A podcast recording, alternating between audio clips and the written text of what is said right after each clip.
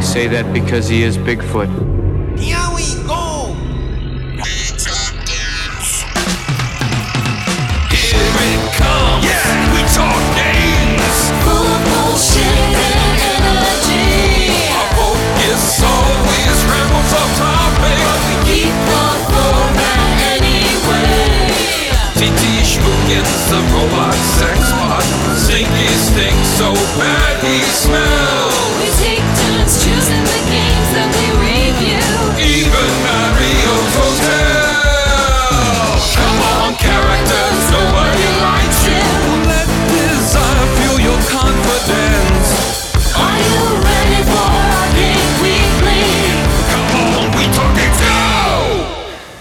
Everybody! What is this? Television?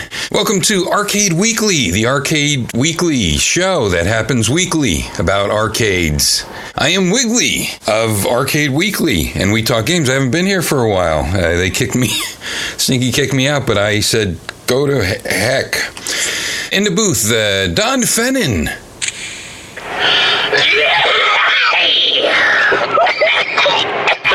There he is. On the Skype pipe, all the way from Ireland, Johnny Capcom. Yes, sir. Yeah, he uh, has a program called the uh, the Cannon Canon. You see, what Yeah. happens on that? Myself and uh, my co-host Sean, we delve into the back catalogue of the Cannon films oeuvre or oeuvre, however you pronounce that word. Oh. You know, the French word that means stuff. Egg? Oh, Vagina Dentata. That's the one. Yeah. Oh, I thought you talked about Revolutionary War cannons. If we ever run out of ninja films to discuss, There you yeah, go. sure. Well, that's a fantastic show. I like listening to it, especially with my ears. On the other Skype pipe uh, from more local, he's within a 100 miles of Mighty Trapdoor Mansion recording studios. Neko Boone, Chris. Hello. Now, Chris, uh, what have you been up to? Staying up for 24 hours last week? Yeah, there was a, a very long stream, and there might be more. Uh, I haven't made up my mind yet. Well, look for that on your Twitter. Yeah, that's a good place to go. Uh, Twitter.com slash strict machine or uh, Facebook.com slash negative one. I post there when I go live. And I also stream pretty much every night, all sorts of stuff. I think right now, Read Only Memories the point and click game I've been doing. Uh, racing games every Friday. It's kind of all over the place, but uh, I thought you said gonorrhea games. Well, that's good that you didn't. This is a game show where we talk about other programs. It's a good idea to listen to our programs. Why don't you go to We Talk Games on Twitter? You'll never guess what our at is, so I'll leave that up to you, you clever Sherlock Holmes types. Now, Sherlock Holmes was from Scotland Yard. Now, is Scotland in Ireland? Scotland Yard? Um, no, Scotland Yard is actually in England, Oh, well, that's dumb. Well, where was uh, Tom Jones born? Wales. Oh, so are Wales uh, around Ireland? Uh, in the sea, yeah, we got various degrees of whales, I should imagine. How about the Uh, the Narnics? What are those called? The, those things with the horns on its heads. narwhals? Narwhals. Yeah. Narwhals. I thought it was Narnias. I'll be honest with you, I, I didn't realize that. Are narwhals still alive? Are Yes. they still in existence? Oh, okay. We haven't gotten rid of them yet, the, the fuckers. okay. I thought narwhals were like jackalopes of the sea. Mm. Point, I thought like they were crypto creatures.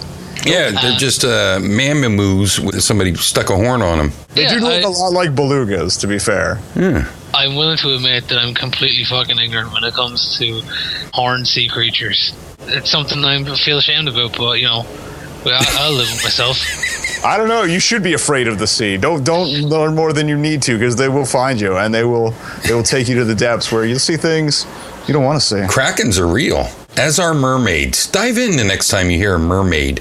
I think that's actually a tooth. Is that a tooth that's growing out its head? Yeah, Yes, that's kind of weird. That uh, I don't even really know the evolutionary practicality. Oh. It just looks sweet. God is so funny with giving teeth to whales in their faces. What an asshole, growing a tooth out its head. That is just stupid. Duck-billed platypus. Okay, let's get into our show today. Let's see, we had uh, that other month I wasn't available on Schmuptember, and then it was uh, October Smook- Smooktacular.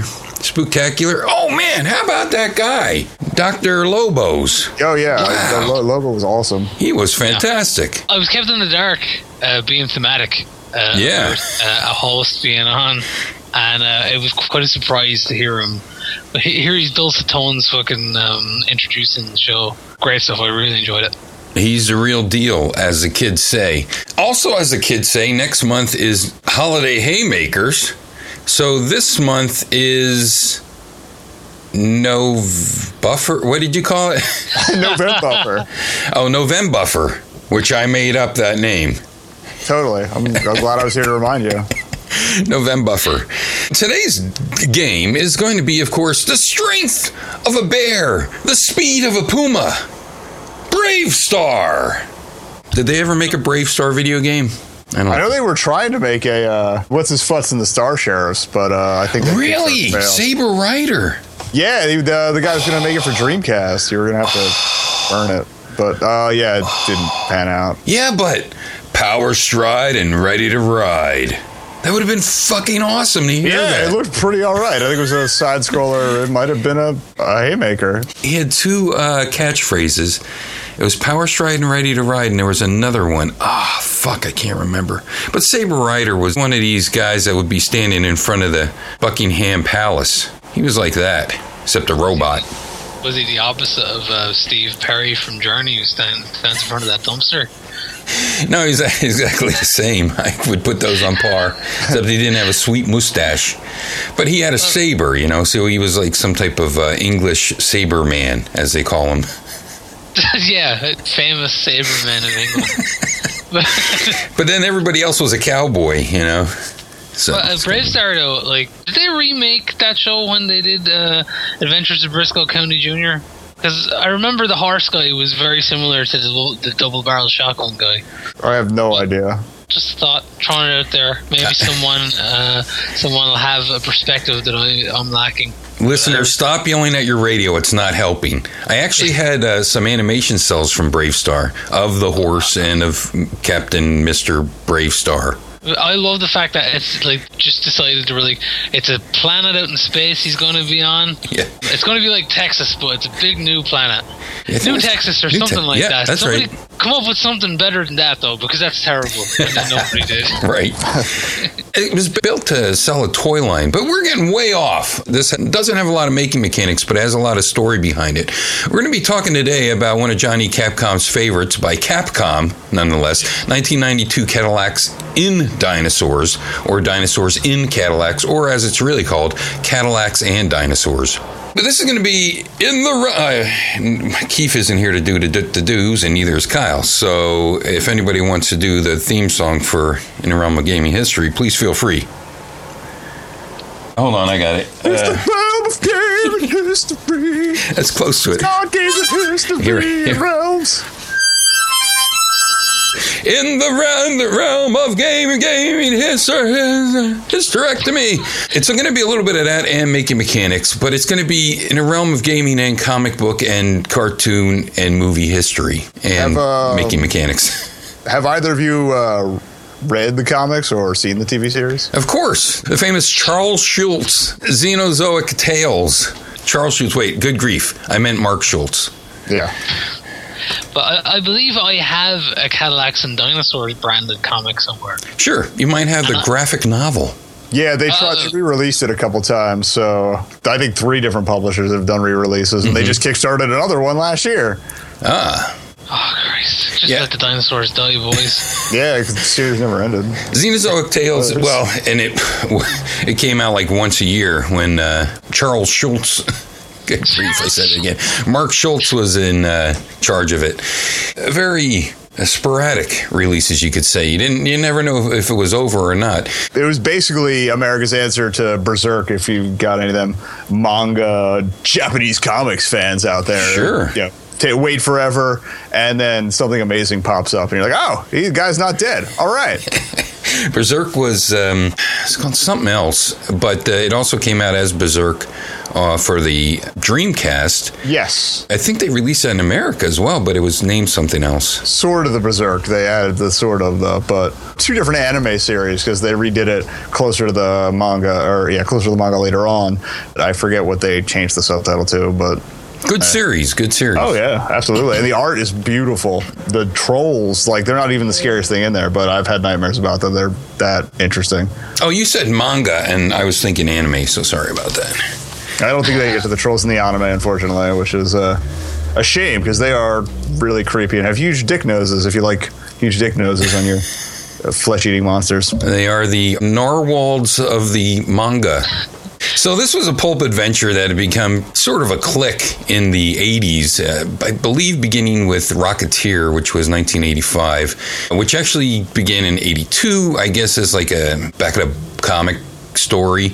And then, of course, uh, 1983 started Howard Chaykin's run of his uh, pulp type of artwork, semi noir, 1930s, 1940s, 1950s. Uh, his started with American Flag. Then he did a version of The Shadow for DC Comics in the mid 80s. I was a big Chaykin fan. I was a big fan of Xenozoic Tales. I was a big fan of Rocketeer. And I even liked the Rocketeer movie, so shut the fuck up, everybody. And Rocketeer's a cool movie. Yeah, it's, because it's real fun. Jennifer Connelly, one and two. Two of the best things in cinema. Chaykin started with American Flag, then he did The Shadow, and then he did Time Squared with the two. So, like Time Square, which was a really good series. That was a series I really got into. And then I think there was another one that was a spin off of Time Squared, but I would have really liked to have seen an arcade game based on Chaykin's Black Kiss. And I say that as a joke because Black Kiss was barely able to be released as a comic because it was so, it was like vampiric sex, pulp fiction type of stuff. And it was very graphic in both uh, sexual and violensic contexts. Does it have like an African Paul Stanley in it? It might have. Well, that's all I need.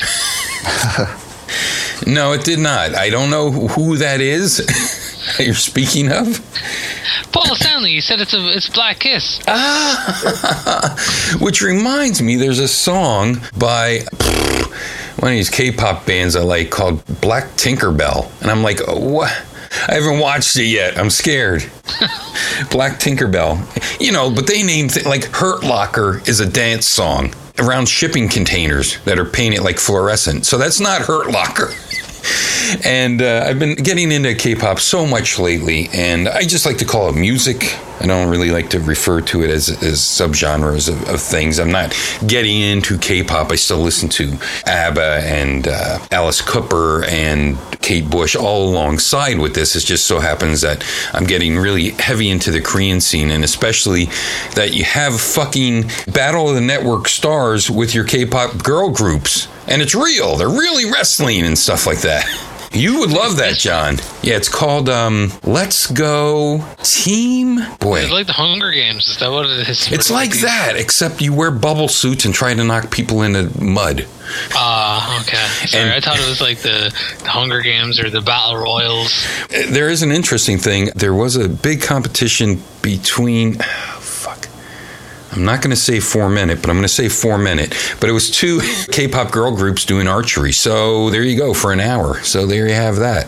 At each other, or Yeah, yeah, yeah. They shoot at each other. Let's get back on track here. Put this in 100% perspective. games talk, no filler. No filler. Put this into perspective. Hey, uh, arrowy, arrowing is a game. Archery.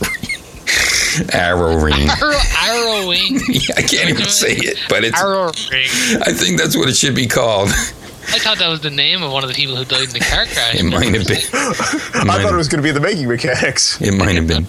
Let's put this in perspective. Our 1992 Cadillacs and Dinosaurs game. The Xenozoic Tales started in 1987, which was Cadillacs and Dinosaurs 1987. The novel Jurassic Park was released three years later in 1990. People might think Cadillacs and Dinosaurs was playing off of the Jurassic Park craze. No.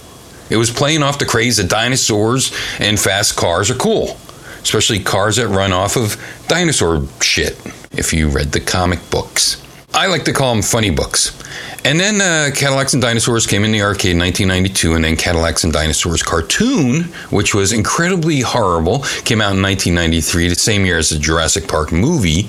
So that wasn't playing off of that either. Just so happened that people started getting into this. Uh, Cadillacs and Dinosaurs after the graphic novel releases. And then, of course, the fantastic game, Second Cataclysm, Cadillacs and Dinosaurs for the Sega CD, 1994, one year later by Rocket Science. I can sum up the Second Cataclysm for the Sega CD very easily because of uh, my experience with it. I'm sure everybody else's experience with it. You get the game, Cadillacs and Dinosaurs. You watch the beginning, which may have been one of the first, if not the first, motion comics of ever. Well, you know, excluding Jack Kirby's artwork on popsicle sticks back in 1966 with the Marvel Superhero Show, they took the comic frames and broke them up and then moved the different layers in a parallax manner, just like your motion comics of today. And then some of them were rudimentally animated. Once you start the game, you're in your Cadillac, and there's actually Cadillacs and dinosaurs in this one, unlike the Cadillacs and dinosaurs Capcom game, which is there's There one, was one Cadillac. one Cadillac and maybe three dinosaurs. I, I actually I counted uh five. okay, five. If, you're, if we're not counting the doctors, no, we're not counting that's the about seven. Yeah, we're not counting Maybe the nine if you count the goo that Yeah. transforms a couple guys. Definitely not. but this one actually has dinosaurs and Cadillacs. It's a first person full motion video background with your little sprite on top, much like uh, the LaserActive games. oh no, And uh, so you're the main protagonist. Uh, what's his name? Jake? Jack Jack Tenrec, That's it, Jack. And uh, your female heroine, Hannah Dundee. Hannah, yeah, she is in the car shooting, and you have to shoot things on a path to clear the path. And of course, it teaches us that brontosauruses were the most fierce carnivores of dinosaurs. Um, Brontosauruses were they real? yes. I know there was one of the big ones that was that was just like uh, it was fake, wasn't it? Well, Brontosaurus was the mistake Mm-hmm. that they said was the Apatosaurus, and then I think they went back a couple years ago. Like, oh no, Brontosaurus was were real. We did we screwed up, screwing up. And then there was like Diplodocus? Thundersaurus or something. Diplodocus was that fake then?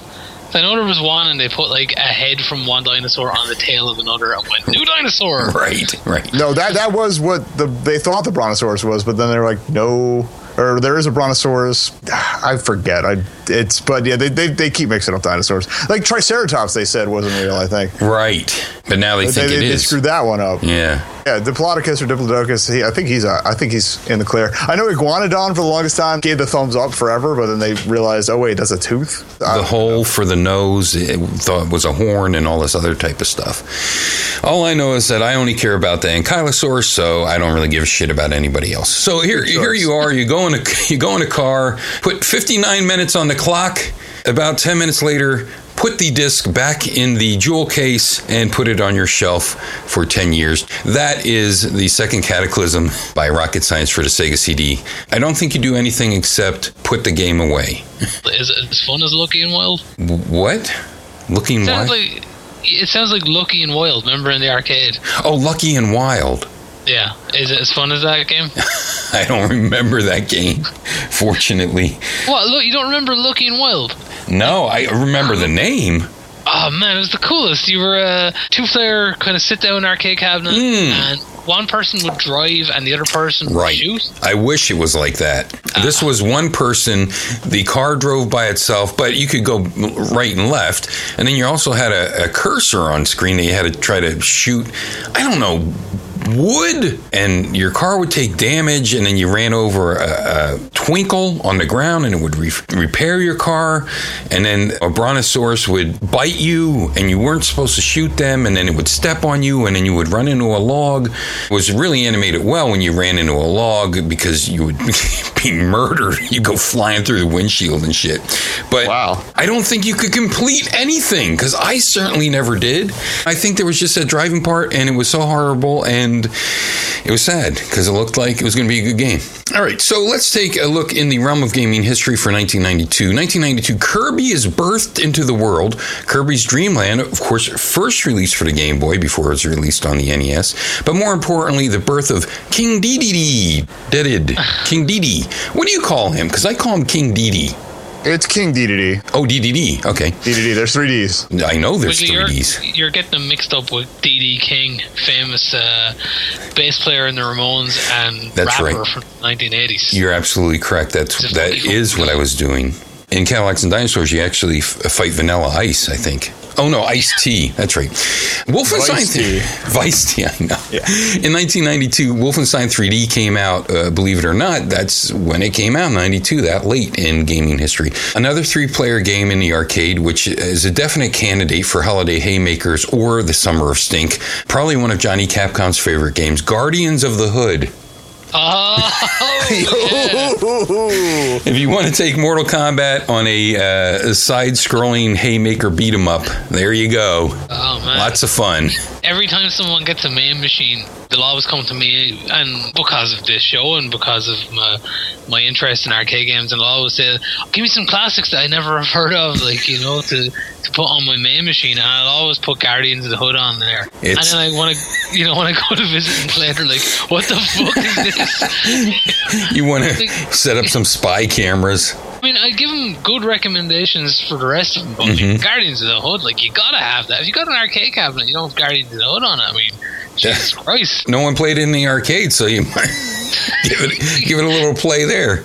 you don't want all those people who made the game to feel bad. No, no. They should, of course, go kill themselves, but no, you don't want them to feel bad about it. Stop Ec- the bad feeling. Sorry. Ecco the Dolphin also came out first for the Jenny, which uh, everyone loved it when it came out. Let's all buy it and let's all not understand what you're supposed to do with it. And let's put it back in the cartridge case with Cadillacs and dinosaurs. Another first in the series from Nintendo was uh, Super Mario Kart for the SNES. Mortal Kombat also came out in the arcade. Weird that that came out when other digitized things were coming out simultaneously. Sega CD, of course, uh, the infamous Night Trap started. Um, a must have as well. I must always mention Star Control 2 because I love that game. And if you ever want to um, fight somebody, Space War uh, and uh, what was the original version of Space War called? Um, something Space. Game Computer ever. space. Yeah, computer space. That's sort of what it is, except you get to choose different types of ships. You can actually tell what the ships are. Always pick the ship that shits out its bullets because that is the most fun. And you will. Uh, I don't know why. I mean, suddenly you're you're like a five year old again and laughing every time the one ship makes a fart noise and poops Does it out. trail the bullets out from behind? Yes, it poops. It goes. It poops the bullets out and is incredibly hilarious. In the hardware scene, we had the JVC X'Eye launched in Japan as the Wonder Mega.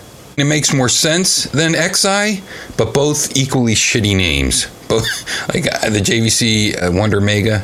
I don't know. Do I stick Well, what- that up my butt? I don't understand. Was that a Mega Drive by JVC? It was the Sega CD, a single system. Ah, yes, yes, Yeah, yes. single I've system. seen pictures. I mean, and you know what? I don't, did it have a cartridge slot? Hmm. You'd have to think, right? Yeah, the CDX definitely had the cartridge slot. I loved Yeah. the CDX. That was so beautiful. Gorgeous system. I didn't care that I didn't really like the Genesis. I didn't care that the Genesis no longer had support by the time they released that. It's just such a beautiful system. I still have it today. And of course, the Super Scope was released. Also was the CDI. The CDI was released, which began to lead to the Chapter 11 of all the Silo audio and video sales stores in the United States. Do you remember that Silo at all? I remember Silo. Yeah, man, I bought my Cero and Vegas there. I bought my CDI there. I bought my 3DO there. Two stereo systems there. I, I love that joint. But I think that CDI, because they were trying to push that in every aisle of their televisions, and I think that's what led to their death. I'm still not sure why they would have named an electronics place after something you keep corn in. I'm really good. Now that I'm older, I'm thinking back. I'm like, that doesn't make any sense. Remember, silos are round so that you don't have mold in the corners. Ah, So that's why they didn't want. The, but unfortunately, they were being eaten from the middle, from the CDI. Um, let's talk about uh, making mechanics. We're, we're done with this show. Sorry, everybody. Goodbye. This game really doesn't need any making mechanics because Capcom did two types of games besides Street Fighter left to right haymakers, and they did flying around in airplane games. If this game would have been called P 51 Mustang and Dinosaurs, it would have been an airplane shooter, but it wasn't, so this game happened. It also might have had more dinosaurs, plenty of pterodactyls. Well, P to the S, if you want to play P 51 Mustang and dinosaurs, check out Prehistoric Island series from the Neo Geo, 1989. So you had Prehistoric Island coming out before Wasn't uh, it called Prehistoric Island in 1942? in 1930, and then and then the second one I guess was called 1942, perhaps. Second Maybe. one was way better. Oh yeah, yeah. Don't play the first one, but I mean that also had uh, that sort of uh, 1930s pulp type of era setting. So the only thing I think you could really compare this to is, is other Capcom games. So in, in '89 you had Final Fight. In '91, too bad Keith isn't here. Captain Commando. Same year, 1992, Warriors of Fate. And Final Fight 2, and one year after this, we would start the Dungeons and Dragons. I think 1993. Sounds about right. So let's get into Cadillacs and dinosaurs. I'll just set it up a little bit. Jack is the one of the main characters. I'll tie it into the comic. He modifies Cadillacs to run on dinosaur shit, as I mentioned. He also had a Jurassic Allosaurus pet called um, Hermes. Hermes. Is that it? Okay. And then so he was part of a group called the Old Blood Mechanics, which was uh, there's all these different types of cliques that are going on here in underwater Manhattan. I was going to say Manhattan because I'm into you know My Little Pony as well. Manhattan's underwater, and it's kind of sad in the Cadillacs and Dinosaurs game because you do see the Twin Towers back there. Then you had the Griths in the comic, who were the reptilian humanoids, and that you see in this game. Also, you see sort of these Sleestaks in this game too, but uh, they're like your enemies. Yeah, oh, they're in the beginning. They're in the beginning. That's right. And the, yeah, and they are helping. They don't show up in combat at all. No. Whoa. For you, John, this is also where David Icke got his uh, Queen Mother reptile ideas from. Oh, wonderful! It would be uh, right around the same time, wouldn't it? I just, I, I just wish it featured the Prince Charles lizard man, which is amazing because he just has the, these giant ears. He's like a king cobra. Like, Uh, Nicki Minaj is also a great lizard person, but of course that's uh, in the future from this. Uh, Yeah, my well, favorite wait, is still Ann Coulter, favorite lizard person right Ann there. Coulter, yeah, she doesn't need any modifications to see her Exactly. as a lizard. In the comic, these uh, Griths were psychic a bit, and they also couldn't speak English, so they would spell things out with Scrabble tiles. And they had a liaison, Hobbs, of Calvin and Hobbes, of course, who was also Jack and Hannah's friend, and he wasn't from Calvin and Hobbes. Mustafa was in it. Mustafa Cairo was in the books. I don't know about Lunk or Uh, oh, Whatever his name was. Mess, yeah, Mess O'Branigan or something like that. He is in the comics, but he he shows up in the first one very briefly at the t- at the top of things. Okay. and then he dies in the third one, killing off two guys who killed his wife. Okay. Spoilers. Belated spoiler alert. Yeah, he, he he drives off a cliff. Oh, right. I don't Yeah, remember that, but that's who that is. there's no doubt that he fits in with this whole scene. To jump ahead into the game, his character on screen looks nothing like his close-up picture. His close-up picture is missing a few chromosomes. Uh, Yeah, one. That's how he looks in the comics as well. He's Okay. He's basically supposed to be a slab of meat. The end. ah, right. In the arcade game, he looks like Haggar with a different haircut Yeah. and acts like him as well. Less mustache. Exactly. The heavy in the comic, no pun intended, none taken, was Hammer. I can't remember his last name. There's Hammer Terhune. He's got his brother Wrench Terhune. Yes. Uh, Vice actually is their brother as well. Vice Yep. Terhune. Vice Wrench and Hammer, their parents were analog tool fetishists. Um, and then the T Rex was the most gigantic of the carnivores. Just like in Jurassic World, they have the ability to blend in with their back, their environment. What else was just like Jurassic World with, with the T Rex? Jesus, I forget. Something else was as well. John, I don't know if you know, but before it was supposed to be Cadillacs and Dinosaurs as a tie in, this was actually going to be a WWF side scrolling haymaker. really? Uh, yeah, well, you know that because it starred the main two characters from the WWF, Uncle Elmer and, of course, Skinner. Oh, yeah, of course. Yes. Uh, who could forget those mainstays? So let's start with John because he was really stoked about doing this game.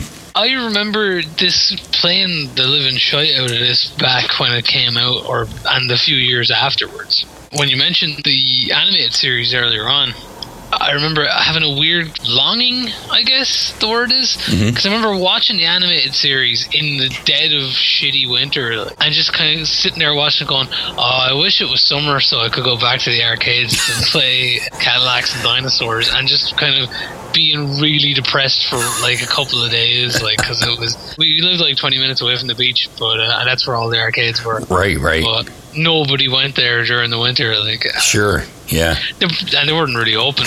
I always look back on it fondly. The style of graphics, like Final Fight, obviously Street Fighter Two, The Punisher, Alien vs Predator. Like there was just a period of time where Capcom were doing this gorgeous style of uh, graphic art. Like Captain Commando as well, obviously, is in that lineage. I don't know. I'm just drawn to it. You know, I like a good brawler. I guess I'm a product of my time.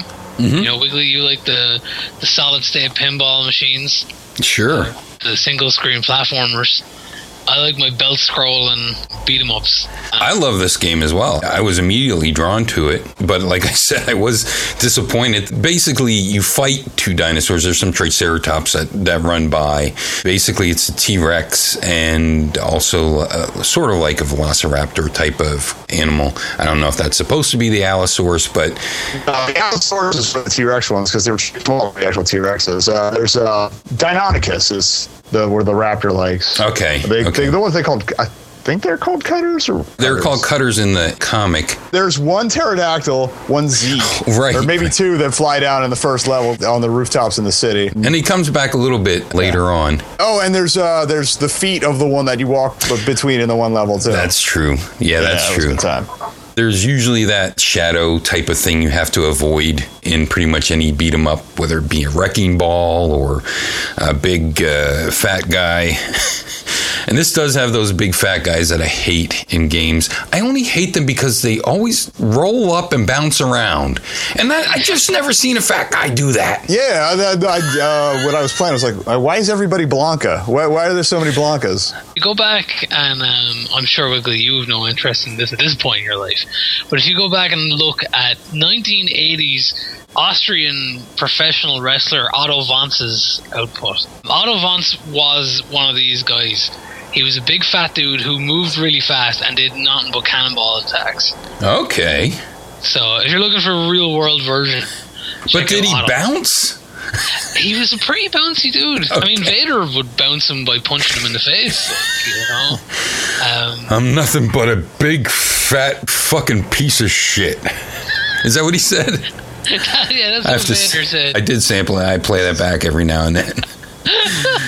I, I didn't win because I couldn't beat him. I'm nothing but a big fucking piece of shit. Goes, look at me. I'm so big. I'm so big. That's it. I'm a fat piece of crap. That's it. Oh, poor Vader. Names himself after Darth Vader. Jesus Christ. I don't think he's ever seen Star Wars. He probably didn't. I know Abdullah the Butcher didn't run around. He just poked people with forks, him hepatitis. Hepatitis. Mm. Yeah.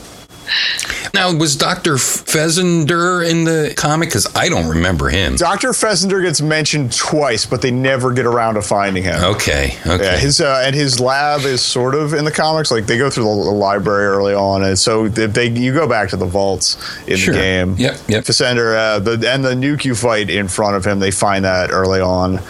Although they ended up flooding those chambers, so Mm-hmm. nobody could get to it. I think it was gutted anyway. They said in the comic, but in the comic, it is also on that shrine and all kind of weird. Indeed. So this was a three-player game, and it was definitely Capcom. There's no mistaking it for any other company. You have your punches, your kicks, you have your suplexes, and move that takes power off your life. The two-button move that does some pretty uh, complex animations. It's not full screen. You have to be around your characters to hit them with it. But I think the animation is longer than I would have expected. A lot longer than Haggar spinning around in a circle, or someone doing a flash kick or something. They actually move across the screen pretty well. I played mostly as lunk. I'm just gonna call him that. Oh, Go he- for it. Whatever his name is, his people stopping power is incredible. Absolutely. He just cancels out the inertia of anyone he encounters, grabs them, and just kills them. Punches knives and His power bombs and suplexes are just, they're insane. They- almost one kills at, at most points. Yeah. And Mess was my go-to for boss fights if I got knocked out. Hannah and uh, Mustafa were both pretty good for me. Hannah's incredibly fast. I mean, crazy fast. Yeah, and I think she gets a buff on uh, using weapons, so I was Mm-hmm. just sorting all the time. Like, there's that one guy uh, with the two like giant cleavers. Oh man, I think I think it's the Burning Village, maybe before that. Second but you, level. Yeah, you can grab the cleavers and just go to town. Mm-hmm, mm-hmm. Yeah, that disturbed me a lot as a kid. And why not? Tell tell us about it. Oh, I just I remember kind of going, "Fucking hell, he's mean, isn't he?" It- Like, was that Butcher or? Stegosaurus. Yeah. Yeah. He's just, I mean, he's wailing on the Stegosaurus for far too long for anyone to watch that, Yeah. that has any type of empathy for uh, anything, really. I mean, even if he was doing that to a tree, I think I'd feel sorry for the tree if blood was coming out of it. But yeah, he's just wailing uh, with both hands uh, with two big giant cleavers into the Stegosaurus that's dead already.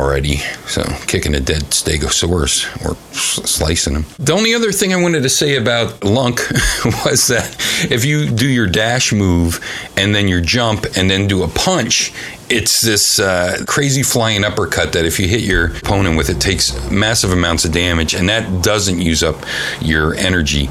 Everybody has a dash, jump, punch combination move, but some are less spectacular. Like you were saying with Holly, Molly Holly, she um, just kicks. So Yeah. Heather Thomas, what's her name? Hannah, Yeah, that's Hannah. Dundee. Hannah Barbera. River, River Smith, that girl that you like from that TV show. It's it called? Oh, River Phoenix. That's it. River Phoenix. That's her name. That's her. Yeah. Yep. Oh, is it, uh, no, the, when I was a kid, I used to pick Mustafa just because he looked uh, like Adam, uh, Streets of Rage. Yeah, He's got a yellow top. Uh, he does lots of kicks. He's my guy. There's another character that does not look anything like his playable character when it cuts to the close up. Yeah, I will say this: he has a really cool Terry Bogard like baseball cap as well, and that Absolutely. that had, had a lot of currency back in the day. you know. And he also has that in the comic, which is nice. He's an engineer, which I don't know if they had a a line of engineers. I can't recall. As an engineer, he was at least allied with the uh, old blood mechanics or Mm-hmm. whatever. I don't know if he was part of the order, but I know he, they were pretty tight. There was uh, this lady that was also a, an antagonist, um, and she hated the old blood. Shor- Schornfeld or Schornhold or whatever Something her like name that. was. Schornhart. I She was it's Schornhart. she was part of like what the sea people or something.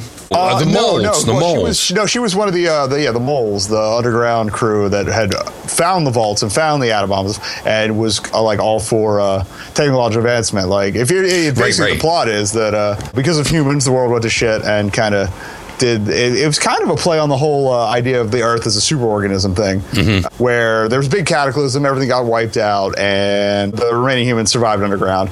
And then I think 450 years later, the, Yeah, the almost happens 500 in years. Five years. Yeah. And uh, so 2020, we're all dead. And then 450 years after that, uh, people come back to the surface. And then this is like, I think 30 years after that. Right. Uh, like, I know Jack was originally in the vaults for a while. Uh, Hannah was from the Sea People. And then, she um, was a scientist. no, Hannah was a diplomat. Although uh, she was into science. She was, she, She was for technology. I meant. but she wasn't for like expanding uh, hu- hu- humanity's domain on the earth. Uh, the Schornhart lady was all about like reestablishing technological dominance and farming everything and pushing back nature and stuff. Whereas Jack was basically an eco terrorist. Like, Mm-hmm. um, they don't really get to it in the game, but uh, like the first They issue, don't. They don't get go- to anything in this game. no, they touch upon some of it, but like the first issue of the comic, he goes on this hunting trip because Hannah shows up from her sea people place or whatever. One of the guys out is out to poach, and uh, he catches him twice and gives him warnings. And the third time, he's like, he- middle of the night, he just swaps out the guy's uh, bullets for blanks, and the guy gets eaten. And he's like, yeah, fuck that guy. and Look, if it's, they're it's all shit it like that. If they're going to make an accurate game based on this source material, they'd have to make Fallout. There you go. Exactly. Basically, yeah. It is a great theme. It's definitely the best Cadillacs and Dinosaurs that came out, being that there were two. Yeah. Um, but it is a classic Capcom game. The big advantage of this over Final Fight and Captain Commando. Well, Captain Commando, could you pick up up guns in Captain Commando, or he just had guns? I think you I just had them. forget. Yeah, I forget too. We need Keith on the line. But in this game, you can pick up machine guns, you can pick up a pistol, uh, you get a bazooka every now and then. But the Oh, the very bazooka's great. it is great. But the very, very interesting part about this game, which really sets it apart, I think, as far as picking up a gun, is that you could actually pick up bullets for the gun. So if you're running low on bullets on that special item that you pick up, you pick up bullets and you can shoot the fucking thing again. When the pistol runs out, you could throw it at somebody. After you drop it, you could either throw it at somebody or if you find bullets, you could shoot it again. With the rifle, you get to shoot it and then you get to hold it by the barrel and whack people over the head with it, which is a lot more effective than you might think. I use that a lot on the boomerang boss. Now you only have so many hits with that, but if you're holding the rifle and then you pick a bullet, you can shoot the rifle again. I think that's a really neat mechanic that I haven't seen on any other walk back and forth uh, punch and kick beat beat 'em up. There's one that I can think of called Thunder Fox Oh, Thunder Fox. from Taito. Yeah. And when you pick up a, a weapon, you can either fire it or you can hit them with it. Okay. And maybe in E well in E SWAT you just pick up bullets. But see, those are all things where you already have the weapon. This is one where you get the weapon as a special item, and then you oh can no, pick no! up. In Thunder Fox, you get the weapon as a special item. They drop um, machine guns and handguns Okay. and stuff like that, and Okay. rocket launchers actually. Very good. Yeah, the rocket launcher comes along very rarely. Every now and then, when you lose, you'll get dropped in with five shots. So that's yeah, kind it's of pretty nice. And uh, I don't know if you noticed, uh, at least with Mess, when he fires it and actually explodes somebody, which is great because it's just bits of dude everywhere. You, the the eyeballs go bouncing away, which is hilarious. But if you do it with Mess, I don't know if any of the other characters say somebody just goes blammo, and it's it's amazing. And they have good taunt, or whatever you want to call them, exclamations. It's very comic book like, not the exact same style as a comic. The parallax is, is minimal. You, you normally have a background and a foreground, which is nice, but it looks it looks great. So I'm not complaining about that, especially the desert scene because it's so expansive, you know, oh, so Oh, yeah. vast. I think if you like Punisher, I think you'll like this game. I think it's deeper than Punisher, and Punisher came out much later. It's actually a lot more fair than like the likes of Final Fight and stuff would be. Sure, uh, definitely. I kind of worked it out. I was thinking in 1992 times, it used to be 20 pence a credit back then to play a game like this. Mm-hmm. And I was like, I could have beaten this game for, I, I think it took me 15 credits to beat it. So I could have beat it for like three pounds. Yeah, you know, you're right. You can get pretty far if you're not just blowing through it because you're emulating it. You can Yeah. get really far because the food is spread out in just such a way that if you don't get tagged too much, which you can make it through without getting tagged too much in the first few levels, you can get pretty far in just uh, just one slug. But then, of course, you do get into the very repetitive enemies. That's the problem with this game. Like, as I said, for three pounds you could beat it, and that's good going because like to rent a game back then it used to cost 150 Gotcha. So you can play the whole game for the price of uh, renting two games for your Master System or Mega Drive or whatever. And obviously, retail of a game like this would be huge. As I was playing through it, there's a moment with games like this I find with arcade games when you're emulating them, maybe because you're putting free credits in, they become a boring slog. It happens to this game, but every time I play Streets of Rage 2 or uh, you know one of the really good kind of console brawlers, I rarely get that kind of monotony going on. And there's something about arcade games of that time where I don't know, maybe they thought no one's going to get to this level. right. Without emulation, how many people would see the end screens of any game? you would always crowd around the arcade games where someone wasn't stingy on putting a $10 roll of quarters into a title. So you'd always want to uh, crowd around there to see the end. I remember the huge crowd to see the end of X-Men, the four-player version. You had to like jump up if you were in the back to try to see it. Same way with Simpsons, like when someone beat one of those multiplayer arcade games, people really crammed around the system to see the ending. Because Yeah. you're right, people wouldn't put the quarters in. Yeah, both this and Ninja Turtles arcade game. They had these at uh, my bowling alley ar- arcade, and I mean, it was a small crowd because most people were bowling for some reason. Uh, but uh, yeah, we, we we would always get like double the people when it was getting towards the end. Like someone would go out. There's always birthday parties and stuff, and Sure. someone would go out like, "These guys are gonna face two Ninja Turtles. Oh my god, they're oh my god, they're beating all the." I, I don't think we actually finished Cadillacs and Dinosaurs, at least before I moved. The arcade at this bowling alley was like a closet at the time. So like, it'd be half full, deep back, and somebody's like, I want to go play the next generation pinball machine. Get out of my way. Uh huh. Uh huh. Hey man, when you get the can in on that, it's sweet, you know. Oh, absolutely. Yeah. Well, I used to hate when you'd be playing an arcade game and you'd be doing really well in it, and some little kid would come up with its mom. And I'd go, I want to play that game now, ma'am. Can I play that game? And you're going in your head. You're not saying anything, but you just want to say, "Fuck you, kid! You don't get to play this game.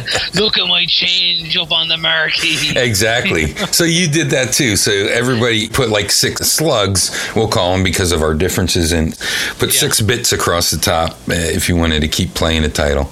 Yeah. it's We, one of those universal things that everybody across the world seems to do. That's good. yeah. It's Well, I only saw the quarter line usually on uh, versus games. I Okay. could see I could see doing that for single player as well. Oh man, we did it back in the 70s. Yeah, that was a thing in the arcade. And if someone wanted to play, they'd put their quarter up, separated by like two slug distance. Yeah. So then you had to get out of there. And you're like, I'm doing fucking good on Tempest. Why? I want to reach level 12. Oh, It's it's still a common practice to do with pool tables here. oh okay. if people are playing it and are playing pool and you want to play next, just walk up and throw your credit on the table, and they'll know that they, you want them out of there once they're done. Gotcha. Let's talk about the last one. Basic. This is a very simple game. It's a side-scrolling punching, and kick, and jump, and you fight uh, poachers and weird-looking people, giants, and things like this. And every now and then, one of these people will awaken a sleeping dinosaur. They're just minding their own business. They're green. They'll slap them around a bit. They'll turn red or orange and that's when you, you have to fight the dinosaurs. And once you fight the dinosaurs, most of them will turn back to green and walk off screen. You don't have to murder them. That's basically it. And then there's one level where you drive the Cadillac, and it's just a level where you try to hit as many enemies as you can, although you can't really see their pattern too far ahead of you. Just fun to go and try to uh, run over items and people uh, for points. Really, you don't even get like food if you run into it. You don't get the, the benefits of the things that you run into. Yeah, I'm pretty sure it's actually it's uh, there's a pattern to it where you can maximize your damage, but I didn't pull it off. You'll fight a motorcycle guy at the end of that, and you can A motorcycle guy named Hogg, no less.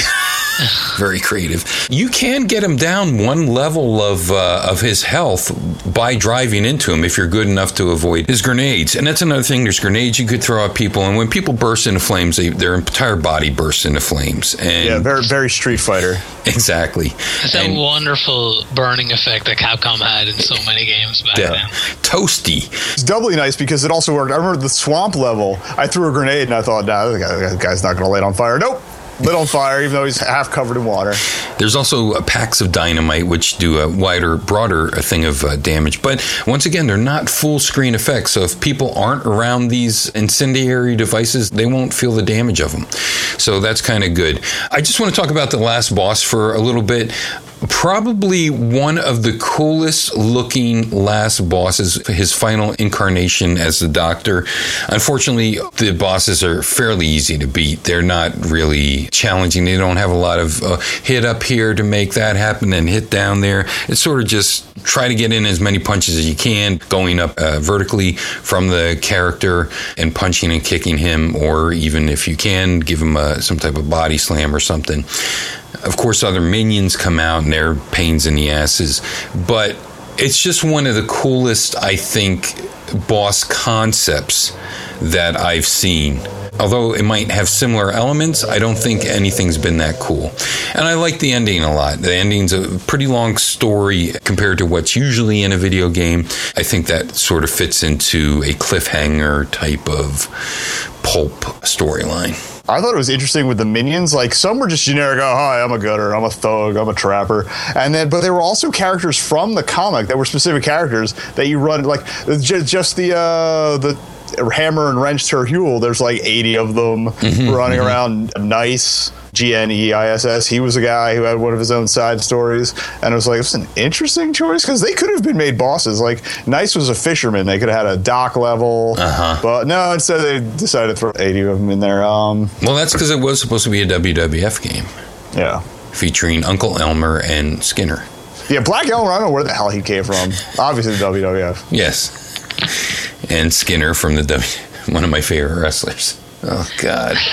Did he spit chew tobacco? I don't remember. He was did, just- yeah. He oh, was Probably. terrible. He was one of the Fantastics, I think. Uh, Steve Keirn. You want to see uh, true 80s manliness, look up some uh, Fantastics music videos on the YouTubes. Yeah, I have seen one of those actually. They are amazing. They're shirtless, uh, but with uh, bow ties on. And they, Oh, they, there sit you on, go. they sit on bikes together and stuff like that. Fantastic. What would you have improved? This is what I would have improved. Of course, a larger variety of uh, enemies, but that's par for course on these games. I just love to be able to punch people when they're on the ground, a kick or punch them. This one, you don't have that mechanic. Even back in the day when Bimmy and Jimmy were around, you could at least kick somebody in the head when they were down on the ground. So that's a mechanic I wish could have happened. As I was saying, uh, the minions, I would have given some of them that were actual characters in the comic their own levels and mm-hmm. made it a little more tied to the source material. Like I got a dock level for Gneiss since he was a fisherman. Had oh, he had like his whole deal was he came up with these electric nets, which ended up ah. getting his ass killed. But you know you could have thrown that in there and like had a fight in the water where you know occasionally he's trying to electrocute you, but you got to stop him. I don't know, but stuff like that. Keep it to the source material since a lot of it was to the comic source. The character portraits, especially uh, Jax and um, Messes, are basically frames out of the 1st few issues of the comic. You bring up keeping to uh, the enemies and their levels. I think Sega Spider Man, I bring this up so much, except for the weird choice of having the Submariner and, and Hawkeye being in the Spider Man game. I think the way that they fight the villains is just so perfect. And I love that art and uh, everything. John, what would you have improved? I would have just made it about 10 minutes shorter. Yeah.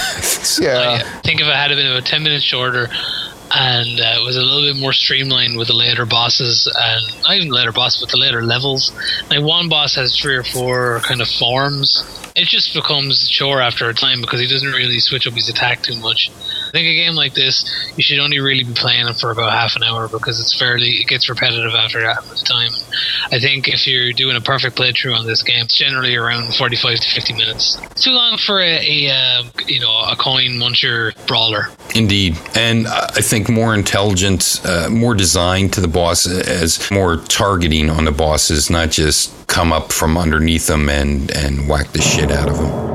And now here's TT Schmootkins with next week's We Talk Games Video Power Magazine Arcade Weekly Arcade Game Audio Clue. We shall see. Hello, I am Titty Schmootkins. Here is next week's We Talk Games, Video Power Magazine, Arcade Weekly, Arcade Game Audio Clue.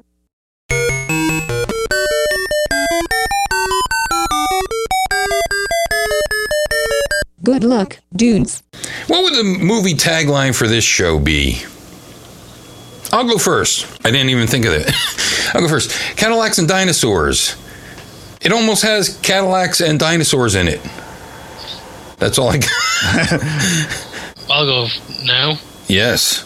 uh, from the dawn of time everything can be solved with a punch True. Nico Boons, Anything? Oh yeah, here we go. Cadillacs and dinosaurs. Why are there sewers under the sea? And why is the shadow of the manhole cover darker than the hole? The hole is like this light Yeah. gray, and the manhole cover shadow is pure black. So, yeah, that was. I was like, am I going to jump into that gray? And he did. And now we give our clue for next week's game. My clue is going to be Randy Second Peter 2. Good luck. Anybody else? I got one. Okay. Pipe climbers. Is yours going to be something about Hillbilly Jim, John? no my well maybe Okay. uh, my clue is is that a mouse? Oh my bloomers. Very good. Okay, everybody. Hey, it was great hosting again. I won't be hosting for another year. So uh, thanks for tuning in. And we went really long, but uh, tough shit. We had a lot to talk about. I'm Wiggly for everybody else here. Remember, don't be a jerk all the time. We hope you like us. Bye bye.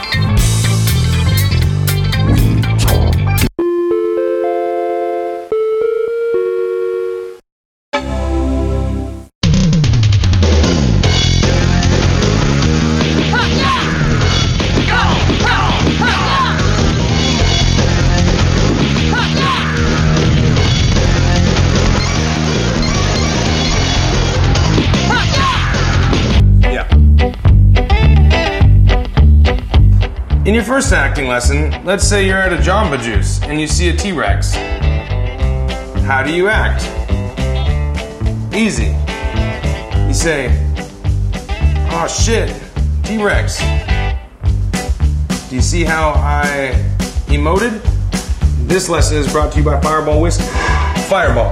Drink it out of a, out of a paper cup.